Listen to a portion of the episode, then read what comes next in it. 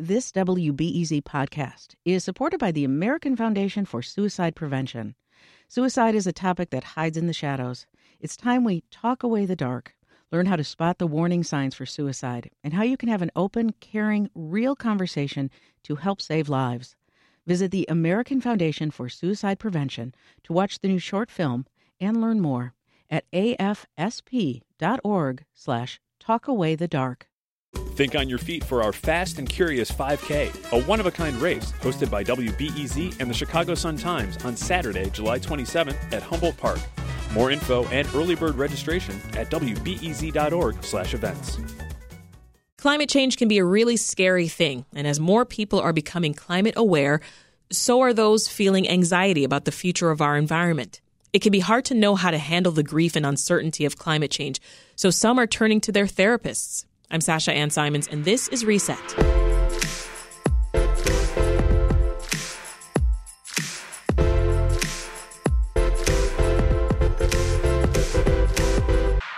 More and more therapists are trying to address the sadness and grief that some people experience about the changing environment. It's called climate aware therapy. And therapists in this movement say working on grief related to climate can help people move from climate denial and paralysis to action we wanted to dig deeper into that, so we spoke with Marilee Feldman, a licensed clinical professional counselor and the Illinois coordinator for Climate Psychology Alliance and owner of the Life Counseling Institute practice. We were also joined by Karen Weigert, Reset's sustainability contributor and director of Loyola University Chicago's Baumhart Center for Social Enterprise and Responsibility. And I started by asking Marilee to explain the term climate anxiety, also known as eco distress. Climate anxiety is basically distress about the climate crisis and its impact on the natural world, plants, animals, the planet, as well as its impact on human existence. And that comes in the form of anxiety such as worries about you know the future worries about our descendants worries about nature um, you can get intrusive thoughts mm-hmm. intrusive images fears about you know societal collapse, um, as well as just a lot of um, feelings of physical activation. Um, and wow. I would say eco distress is kind of a better term. I think it's less pathologizing, but it also refers to other feelings that we might have in addition to anxiety. And a big one would be grief, um, mm-hmm. ecological grief. Um, yeah, yeah, that is a big one. Uh, um, um, I appreciate that breakdown of just sort of that that day to day life impact here. I'm also thinking of parents um, grappling with how climate change will affect their kids. Yeah, when they're gone, or you know, or people who are currently making decisions of whether to have kids. Yeah, and actually factoring that in. Is that something that comes up in your practice? Yeah, that's actually one of the most heartbreaking things for me when I think about the climate crisis and considering that there are people actually changing the entire trajectory of their lives by questioning whether or not the world is safe enough to have children. I grieve for that myself. So that's a big factor for mm-hmm. young people. 75% of youth feel that the future is terrifying. So not good. Yeah, no, not. not, not, at all. Right. Mm-hmm. Yeah. You mentioned grief. What forms can this grief, guilt, and, and rage look like?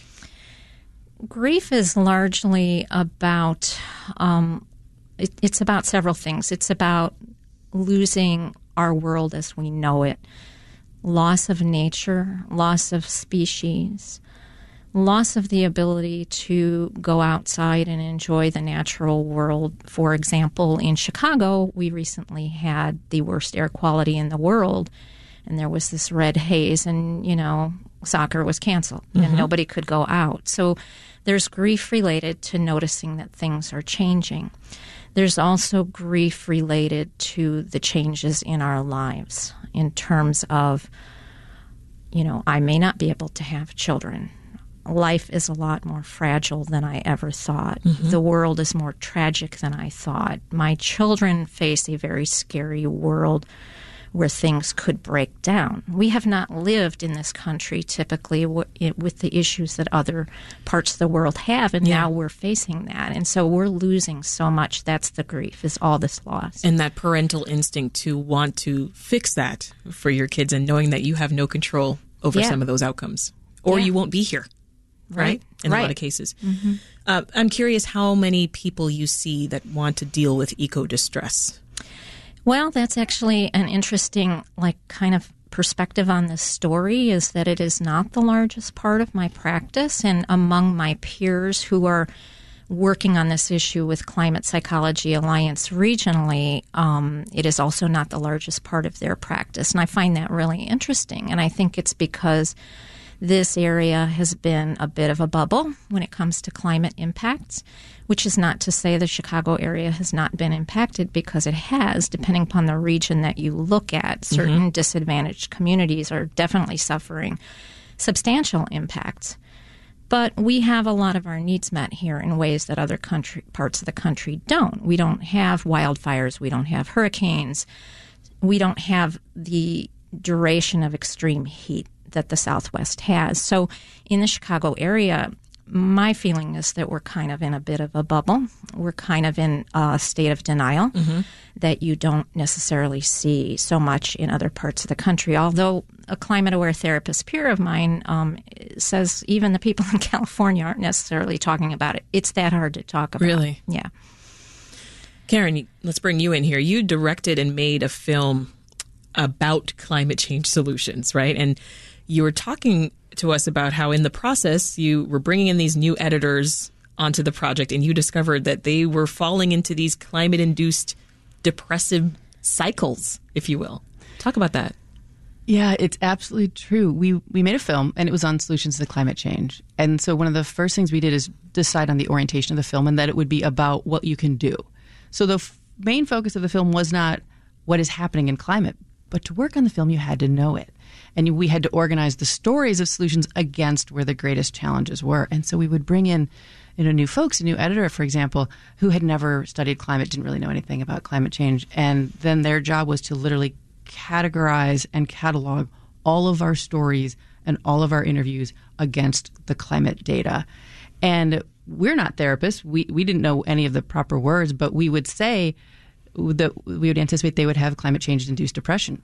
I, I didn't know if that was a thing, but that was what casually we would say when the totality of the data would hit them for the first time and before we could get them into the stories of the solutions. Yeah. Wow. How did you come to this work, Marilee? Uh, well, through a personal crisis of my own.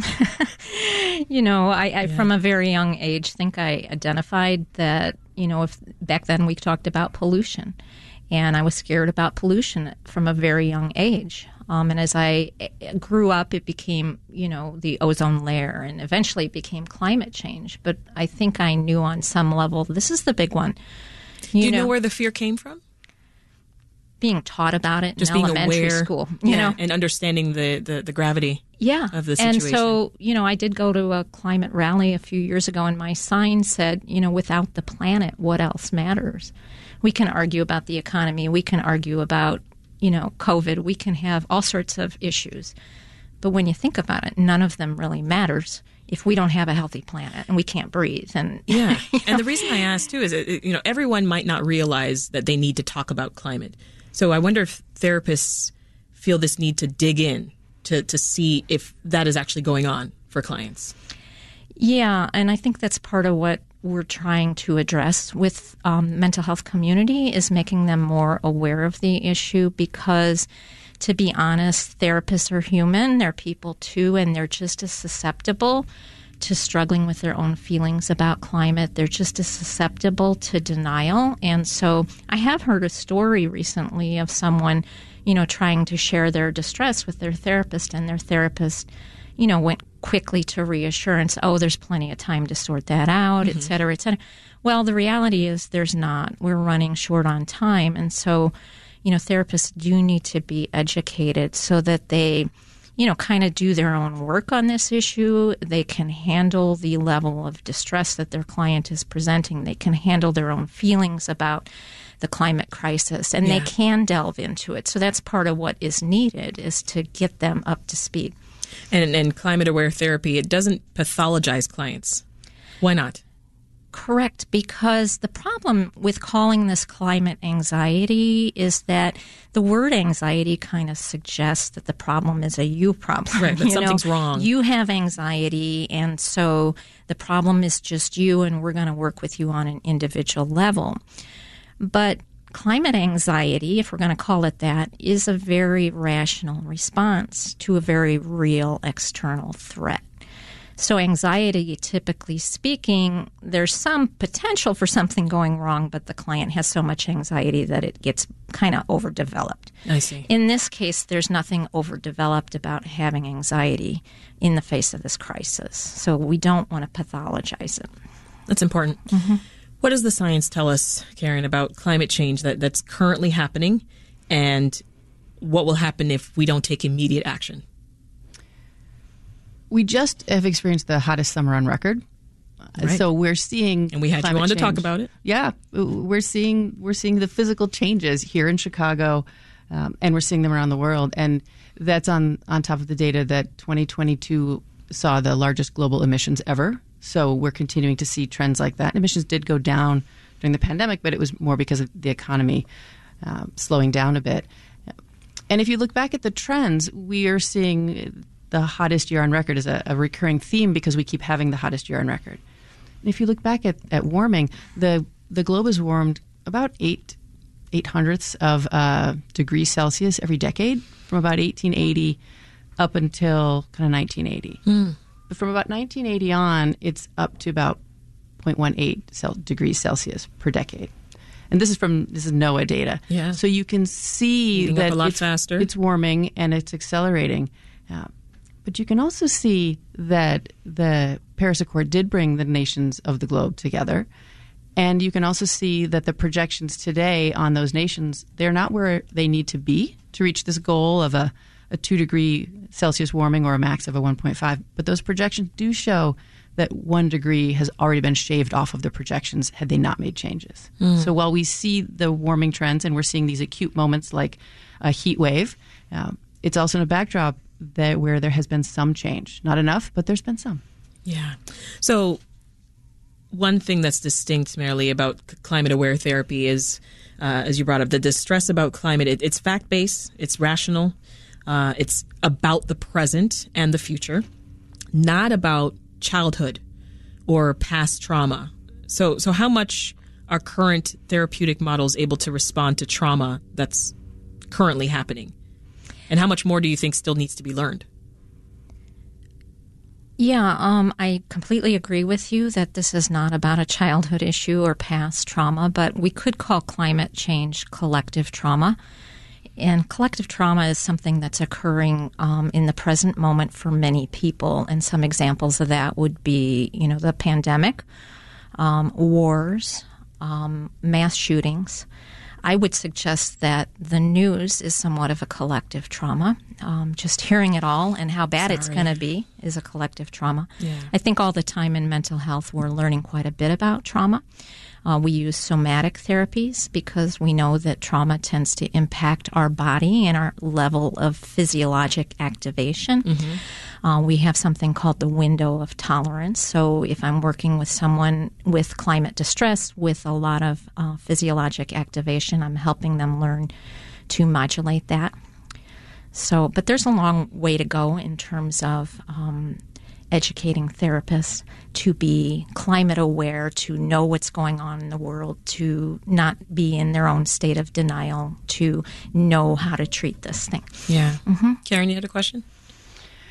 I'm curious about the fact that we have this general trend of warming and then we have these acute moments. Like you mentioned, when suddenly the air quality is horrid mm-hmm. or there's extreme heat. How does that change what people are experiencing and how you can work with them? You know, in the Chicago area, again, we have not had a, a, a number of those. It, it was fascinating to me that when I recently gave a lecture for 350 Chicago, a climate activation active um, organization, it was supposed to be a hybrid meeting, and that day we had extreme heat, and we had to move it to Zoom. Um, so the irony there, right? Wow. yeah, right. Um, I was and I think this is true for people that have any degree of eco distress as well as climate aware therapists, that when there is an event, such as the poor air quality that we had, what's hardest, I think, for people like us, activists, etc., is the lack of reaction. It's the business as usual. It's the fact that nobody's talking about it. And why don't we talk about it? Number one, it's too big. It's too upsetting. Mm-hmm. I literally had someone when I was talking about climate change, it was a therapist who said, Stop, don't stop talking. You're making me upset. You know, I've had other people kind of give me, um, I call it the space alien reaction. You know, you start talking about climate, you mention it in casual conversation and they they treat you as though you're really an anxious person or you're a Debbie Downer. So we have these kind of unwritten rules that say don't go there. And this leaves people with climate distress feeling really um, alone and isolated and ashamed of their feelings. But that's the most striking thing when there's an event around here. Yeah. It's business as usual. So the goal is for the individual to move from denial to resilience. Yes. What does resilience look like in practice? So resilience looks like um, kind of it's a it's work to get there. To move from denial into resilience involves dealing with a lot of really upset feelings, and these feelings can be huge and big. You know, we don't want to minimize just how big it is to be going through that sort of climate awakening, mm-hmm. we call it. Um, and that's a lot of feelings to sort through. This is where therapy can be enormously helpful um, accepting what's happening. You know, a lot of times we're fighting against the reality. But what we need to do is be able to say, this is in fact happening. Now, mm-hmm. what am I going to do? Yeah. Um, and so um, when we get to the other side of some of these feelings, we're, we're adjusting um, who we are and taking on new roles and saying, okay, here's now what I'm going to be. So that's kind of a little bit more about resilience. We yeah. might find our purpose. We might find some improved meaning and gratitude in our life, some greater sense of connection. Um, you know, we're taking that anxiety and all that grief that we just experienced and we turn it into, um, you know, what matters mm-hmm. and action and love for this planet and love for each other. Your reaction to that, Karen? One of the things that's so striking about the language is that it parallels a lot of the language in the climate field. And that is, original a lot of the work was about mitigation. It's about reducing emissions, and that is a must. And uh, then the language moved to incorporate adaptation, so responding to the changes that might come. And then the language actually moved to incorporate the actual word resilience. Mm-hmm. And so it's used really regularly when you talk about communities and actually when you talk about physical infrastructure in communities, that it is in fact climate resilient, mm-hmm. that the communities and the infrastructure can withstand both the shocks, those acute moments, and then the stresses. Yeah. So the language actually parallels. And you've talked on the program before, Karen, about, you know, moving forward, all jobs can be climate related jobs. So I'm curious how so and how you see therapy fitting into that.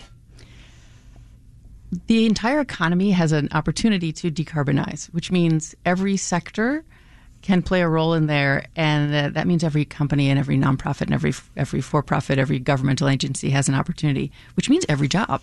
So we don't always think about it that way. Someone who's in accounting might not think about it being a climate job, but if you're an accountant for a clean energy company, you got to move the money. Uh, if you're accountant in a company that might not be climate oriented, you might relate to disclosures and data that is about climate. Marketing, you know, you may be marketing to, to sell the microphone in front of me, uh, or you may be doing you know, marketing on uh, energy efficient appliances. And so you can break down every sector. And uh, since we need to decarbonize it all, there's an opportunity everywhere. Yeah. It's even things like radio, it's even things like movies. Um, it's fundamentally a career opportunity for all in the role that they have, but also maybe even joining the team inside your own company that's going to decarbonize the general operations. I hadn't spent a lot of time thinking about therapy, but I think now it's a great example. Yeah. Um, it's touching every part of our community, and uh, that resilience is something that's got to come from somewhere. Yeah, this is fascinating stuff. So uh, we know, Marilee, that you have been spending some time uh, sort of um, building a community in Illinois that supports climate aware therapists. So leave us with this. If someone listening wants to seek out a climate aware therapist, where do they look? They would go to the website of Climate Psychology Alliance North America and they can find a directory there. There's a number of, I'd say there's about 15 in the state of Illinois. And Okay. uh, I have formed a regional team of about five therapists that is uh, meeting regularly and figuring out actions we can take to inform other mental health professionals. And it's frankly been great. And I think this is important to know. You know, getting support if you have climate distress is huge. And my little group, my little team in Illinois has been my greatest source of support. It's been wonderful. We'll leave it there. That's Karen Weigert, Reset Sustainability Contributor, and Marilee Feldman, an Illinois Coordinator for Climate Psychology Alliance. Thank you both. Thank you. Thanks so much.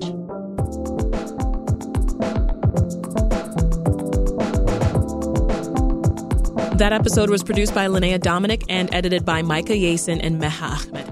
We bring you important conversations like this every day on Reset. And if you enjoy our content and you want to support us, consider subscribing to the Reset podcast. We drop new and fresh discussions and perspectives each day. If you want to check out our entire catalog of interviews, just go to wbez.org slash reset. That's it for the pod today. Thank you so much for listening. I'm Sasha Ann Simons, and have a great day.